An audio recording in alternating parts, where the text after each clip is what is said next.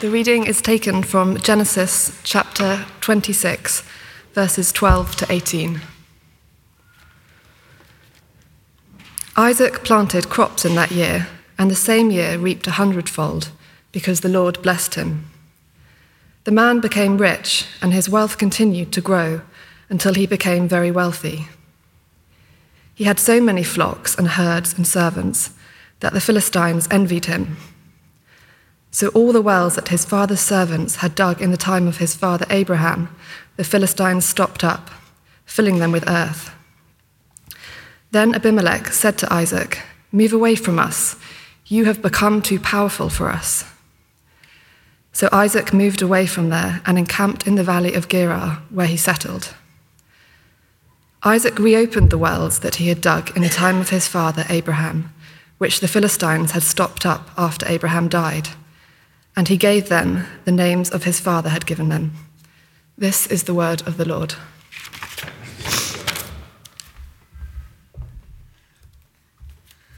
Good morning. Nice to see you. Well done, Sam. Nice to have a reply. Let's pray that, let's pray that God would speak to us. Let's pray. Father God, thank you for the scriptures. Thank you that you reveal truth to us and your heart to us. And we pray that you'd have easy access into our lives today. Send your Holy Spirit to help me as I speak and all of us. In Jesus' name, Amen. This morning, I'm going to be preaching on just one verse, which is pretty unusual, and it's an unusual verse. And the title I've given to this talk is The Well we have to unblock. The well we have to unblock. And I, I, need to acknowledge just straight off the bat that some of these thoughts have come from a series of sermons that Martyn Lloyd-Jones preached um, quite a long time ago. Martyn Lloyd-Jones was a great preacher in Westminster Central Hall, and he, he was renowned. It was said by those who uh, were slightly talking ironically that he would preach for three months on a comma in Romans.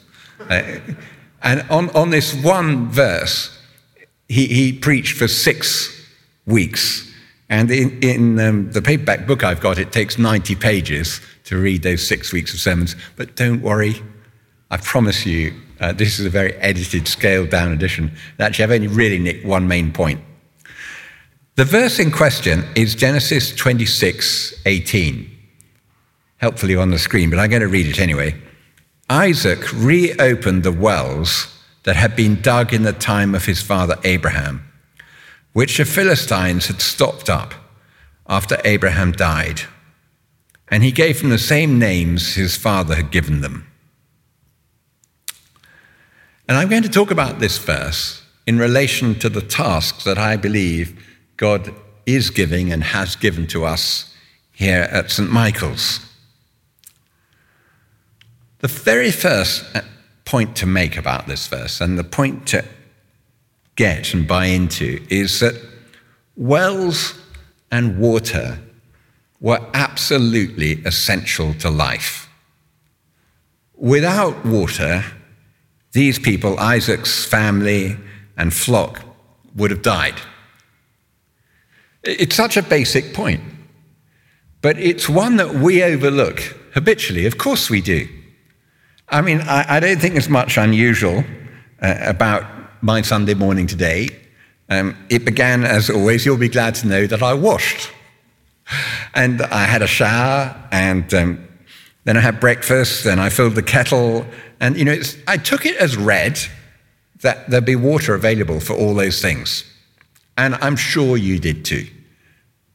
About most of you, I'm pretty sure you washed. But try living a day without water, and it will get much more difficult. E- even the rest of the day. Every time you turn the tap on, just imagine what life would be like without it. Well, time and again in Scripture, a parallel is drawn between the need for water and the need for food and the need to connect with God. And it's seen as absolutely vital for life to the full.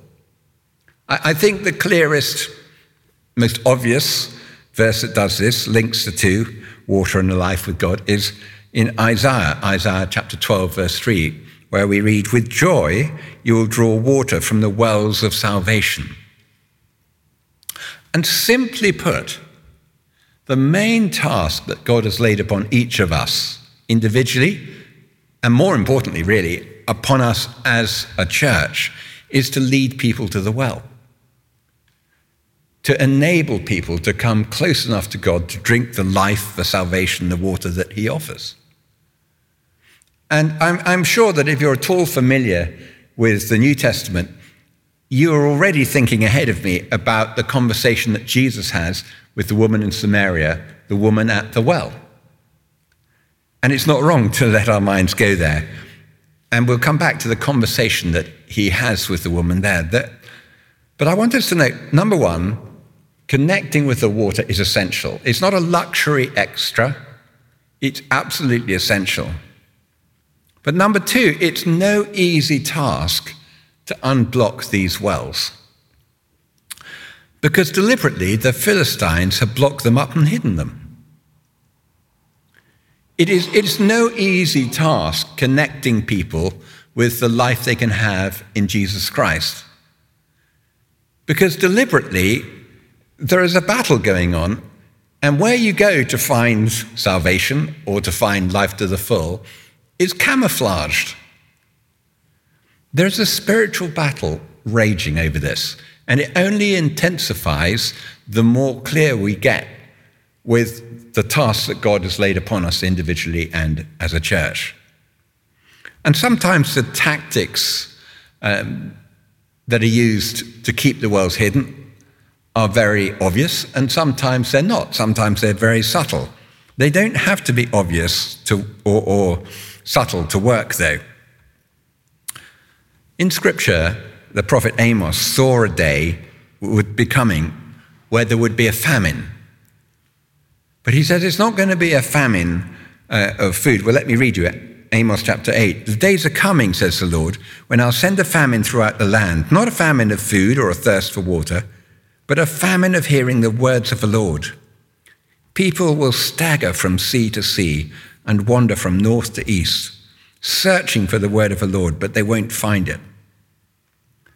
And I would say that the prevalent mood in our country right now is more desperate than it's been for years and years and years. And, and that's just the ramifications of all the things you know so well COVID lockdowns, all of that, economic hardship coming hard and fast upon many, many, many people, the war in Ukraine. You don't have to work hard at being depressed. It's sort of all out there. But where do you go for help?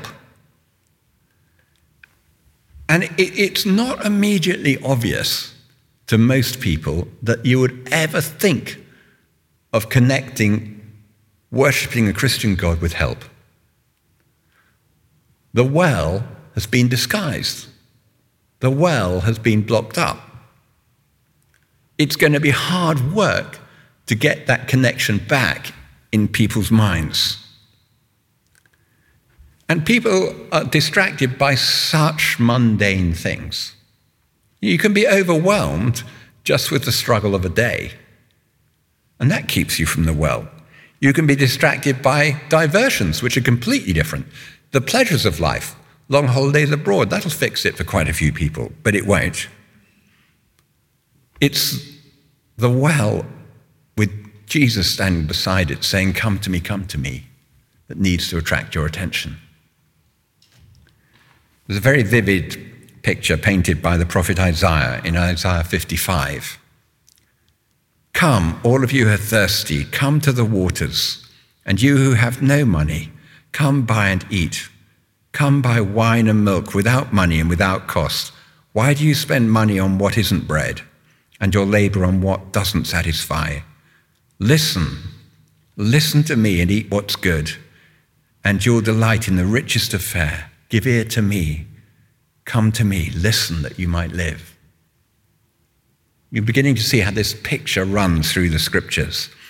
And Jesus has this amazing invitation Such a, a broad and generous invitation that people should ask him for life.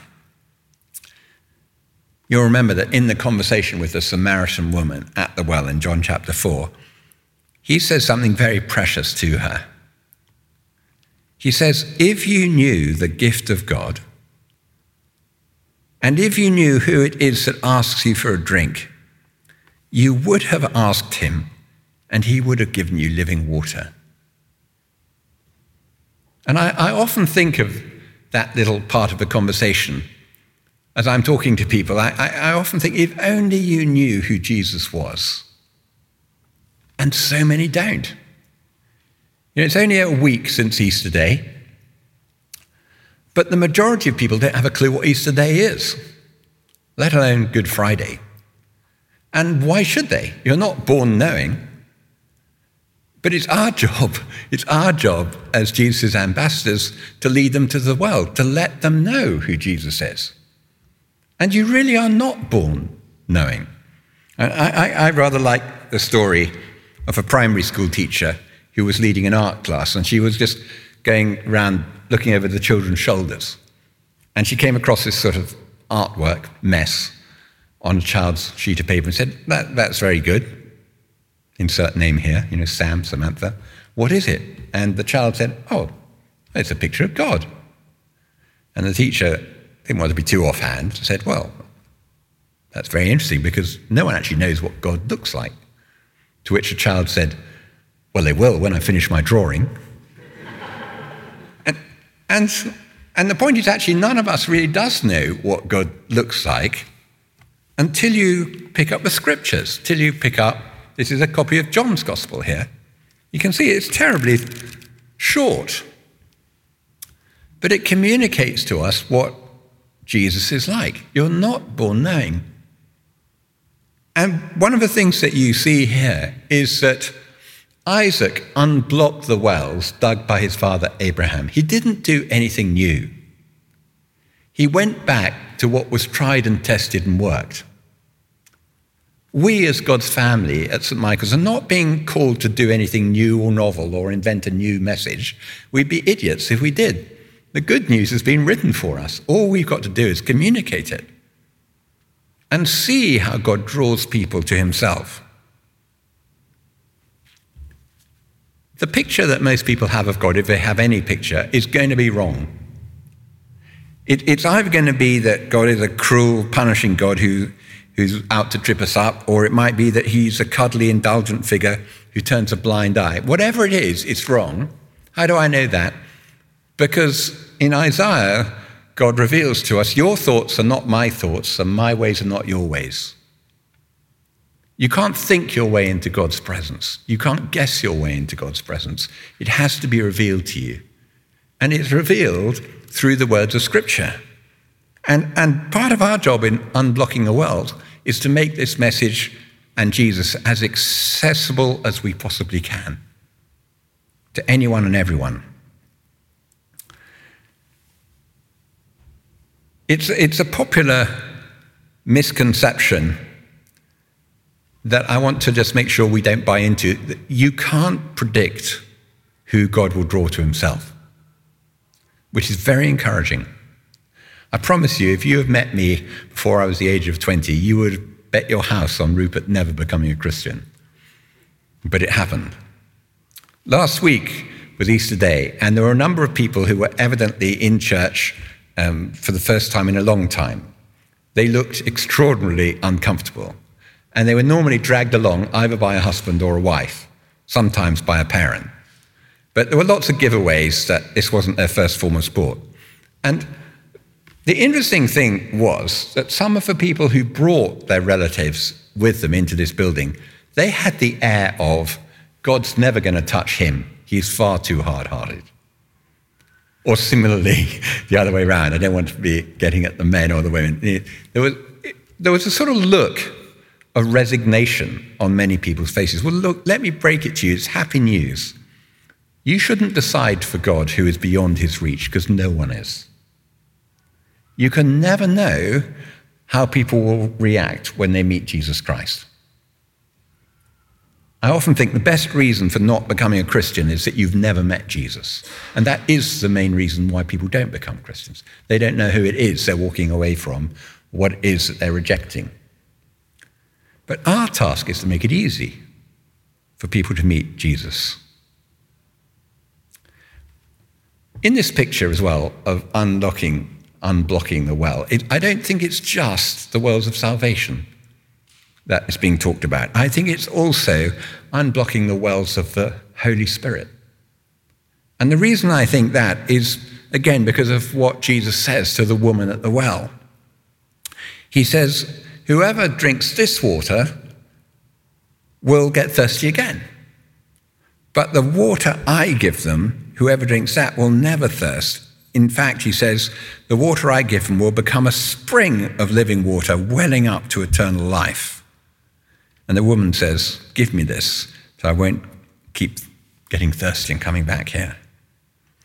And what I see here, and what I know you know about, is how the Holy Spirit can change your life and my life. And one of the exciting things about the commission God has laid on each of us, and I know that we've experienced this, is when you follow Jesus, your life changes, doesn't it?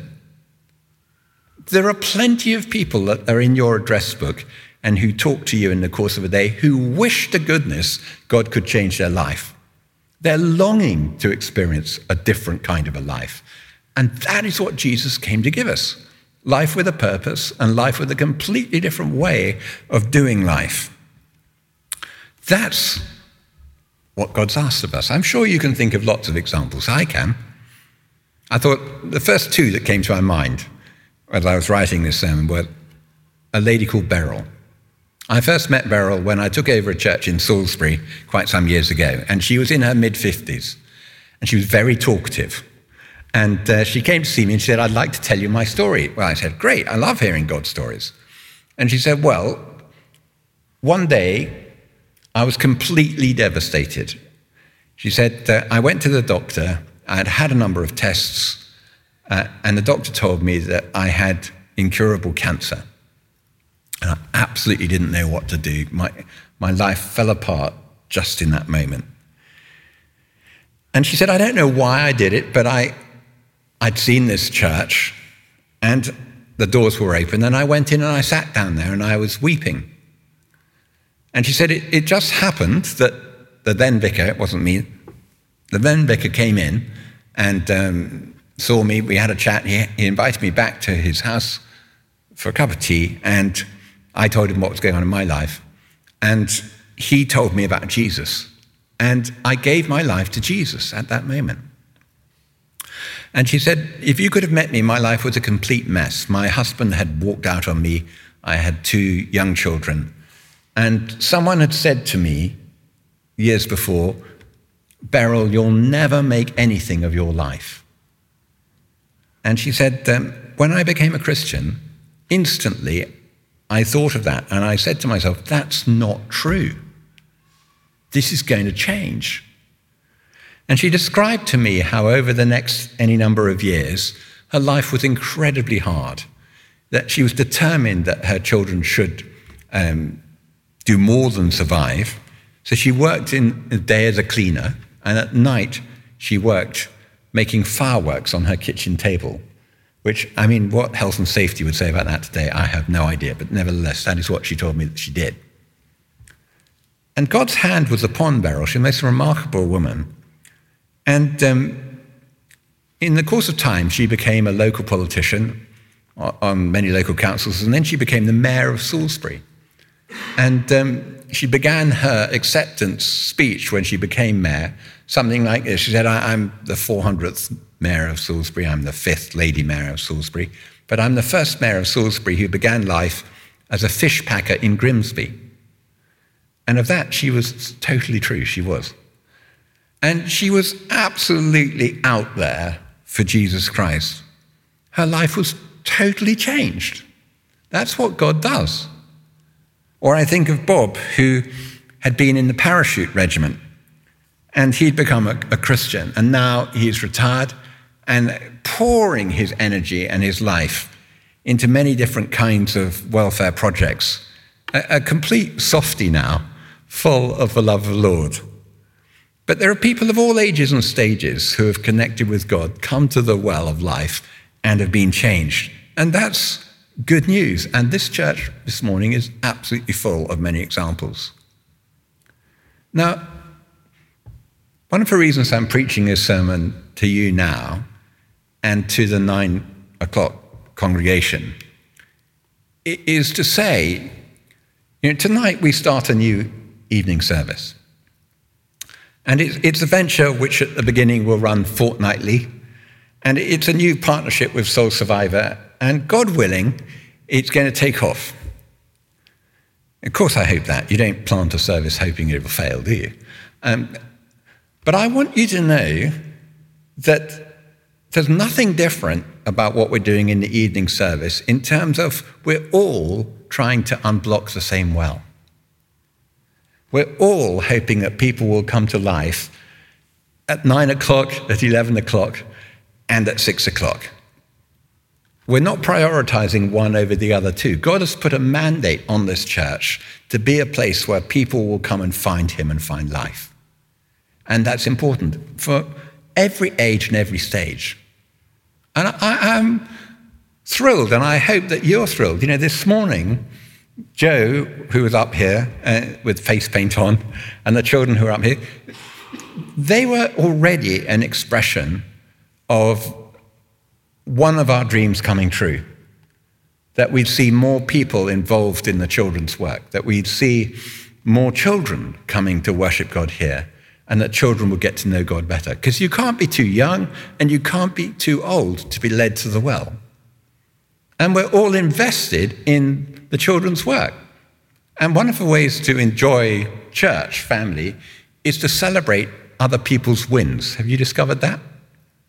So, you know, let's celebrate the fact that today a new children's group started.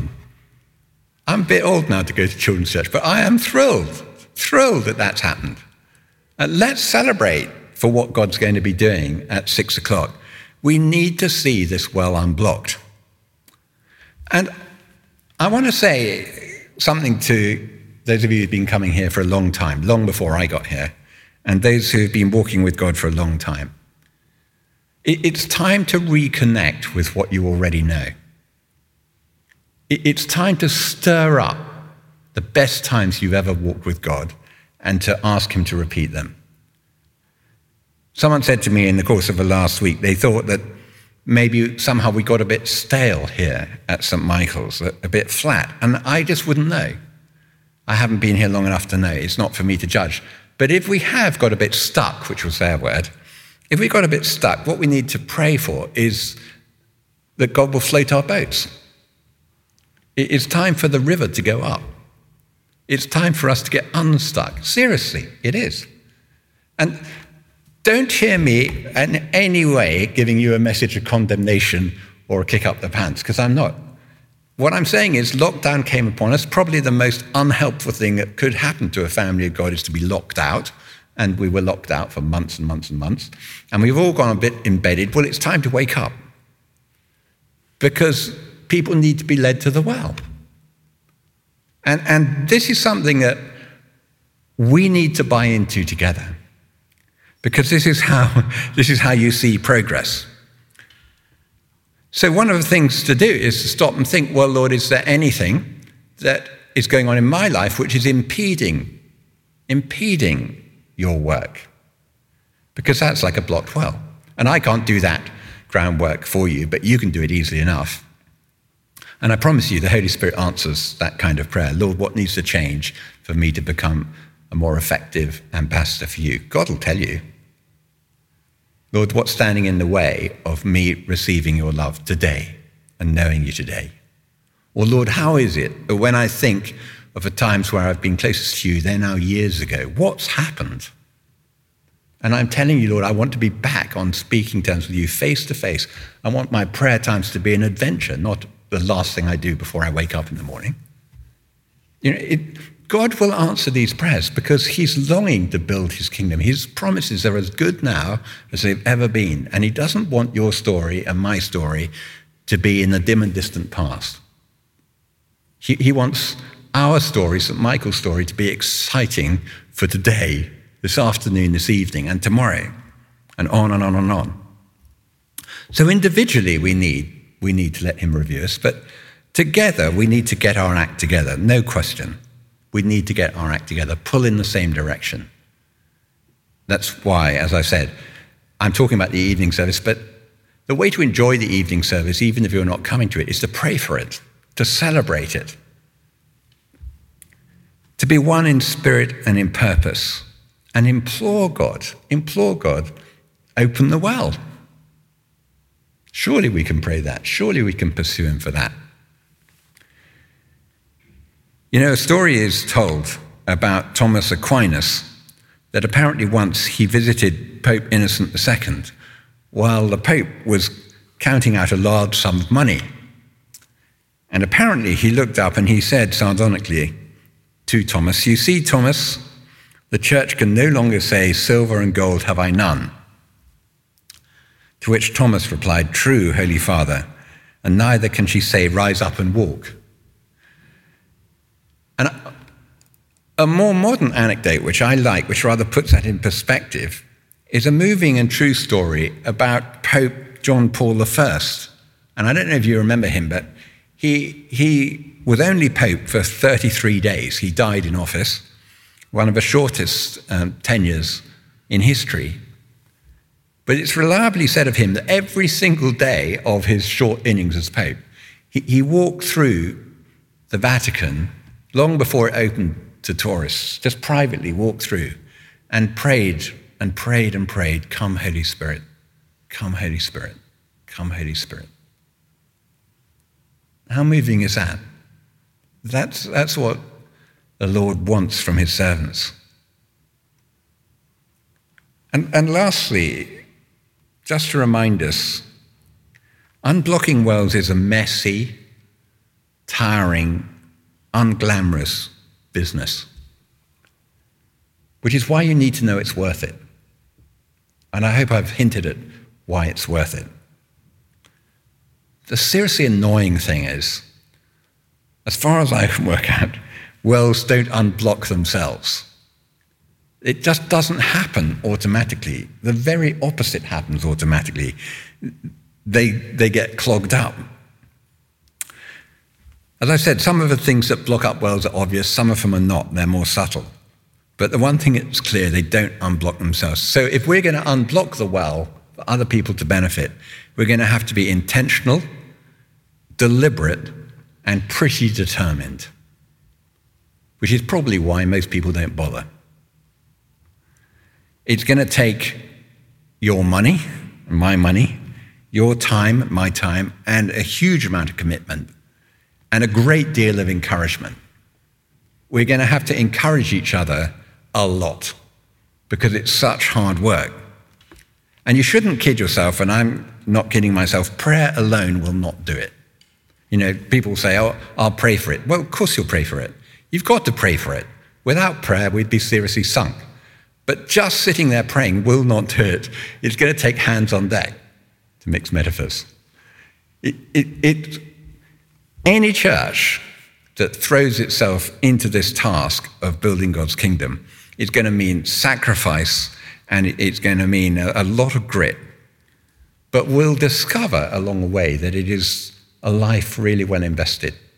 The moment we start to see God changing lives, the moment we start to see hope instead of despair, the moment we start to hear more stories of people telling us that they've encountered God, we'll know, we'll know how worth it it is.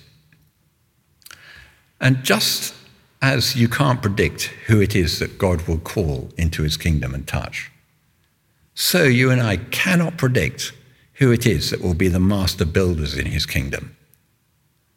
It's not obvious. And don't write yourself out of the script. I read an obituary of someone quite a few years ago now, and part of her obituary was this she met an archbishop who said, I knew this woman as a novice, She couldn't light a candle in the chapel properly, and you expect her to start a congregation? That's pretty damning. Well, elsewhere in the same obituary, this is what it said about the person who had died. The tiny nun in the cotton habit who founded in the slums of Calcutta an order that grew into an international movement for the care of the sick, the dying, the outcast, proved that faith could indeed move mountains. Millions revered and venerated her as a saint. At a time when most religious orders were shrinking, Mother Teresa's missionaries of charity expanded. And today, that's when she died, they operate in more than 450 centers in over 100 countries. They feed 500,000 families a year. Her schools teach people, her schools teach 20,000 slum children. Her clinics treat 90,000 lepers. More than 27,000 people who might have died on the streets of Calcutta have met a dignified end in her hospices for the dying. So, what does lighting candles matter? She led people to the well. Let's pray.